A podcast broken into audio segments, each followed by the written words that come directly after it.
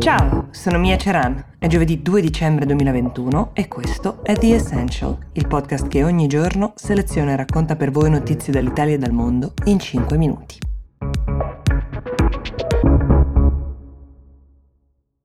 I prossimi mondiali di calcio si terranno in Qatar l'anno prossimo e come tutti quanti sappiamo sui paesi che ospitano i grandi eventi sportivi spesso vengono puntati i riflettori anche per quel che riguarda gli standard di vita dei loro cittadini. In particolare in Qatar esiste un tema di diritti umani piuttosto importante che sarà un po' difficile eludere. Mi riferisco in particolare al fatto che nel paese l'omosessualità è potenzialmente punibile con la morte. Dico potenzialmente perché le associazioni umanitarie internazionali fanno sapere che non sono registrati dei casi di pene capitali effettivamente portate a termine per questa ragione, ma il solo fatto che esista appunto un divieto di esprimere la propria sessualità è in sé un grande tema. A gettare la giusta luce sulla questione ci ha pensato Josh Cavallo, è un giocatore, eh, un calciatore della nazionale australiana che il mese scorso ha fatto coming out, un gesto coraggioso anche per un calciatore che vive e lavora fuori dal Qatar,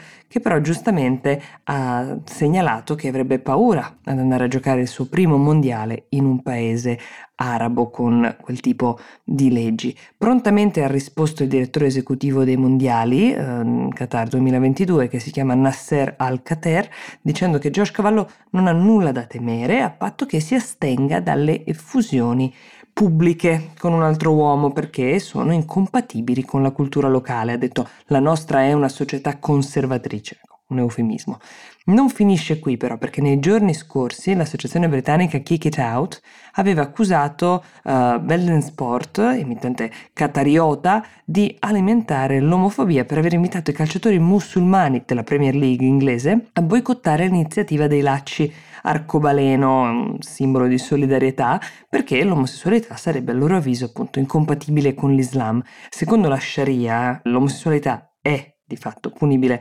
anche con la morte. Speriamo che i riflettori puntati sul Qatar durante i prossimi mondiali ispirino un dialogo anche su questi temi, se non altro per il miglioramento della vita di chi vive in questi paesi.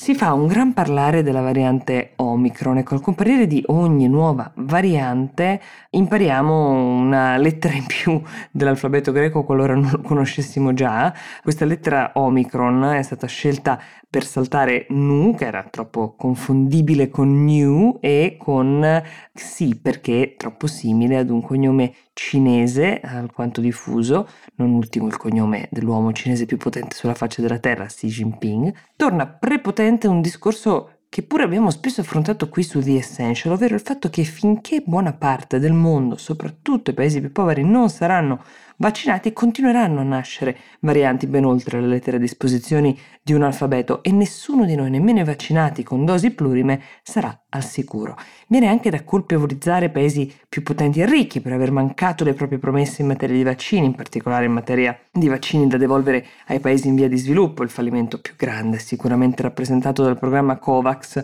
ma se andiamo a vedere i dati, ed è sempre bene partire da questi, dai dati, scopriremo che paesi come il Sudafrica, dal quale quest'ultima temuta variante proviene, lì che è stata identificata, non hanno in realtà problemi di dosi, ma di scetticismo della popolazione.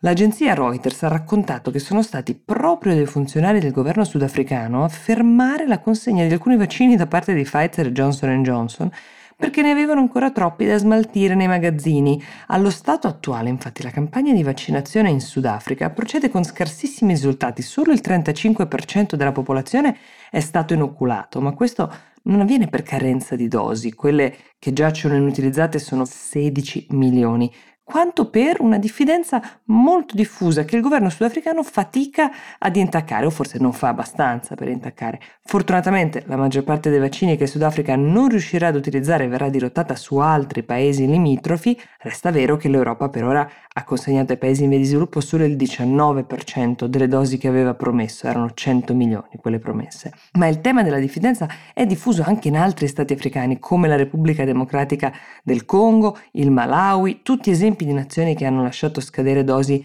mai utilizzate. Questo dato sulla diffidenza di alcuni paesi è bene tenerlo a mente quando si parla soprattutto di liberalizzazione di brevetti come soluzione del problema, un appello che occasionalmente qualcuno lancia dipingendo le case farmaceutiche come uniche responsabili di una politica orientata al massimo guadagno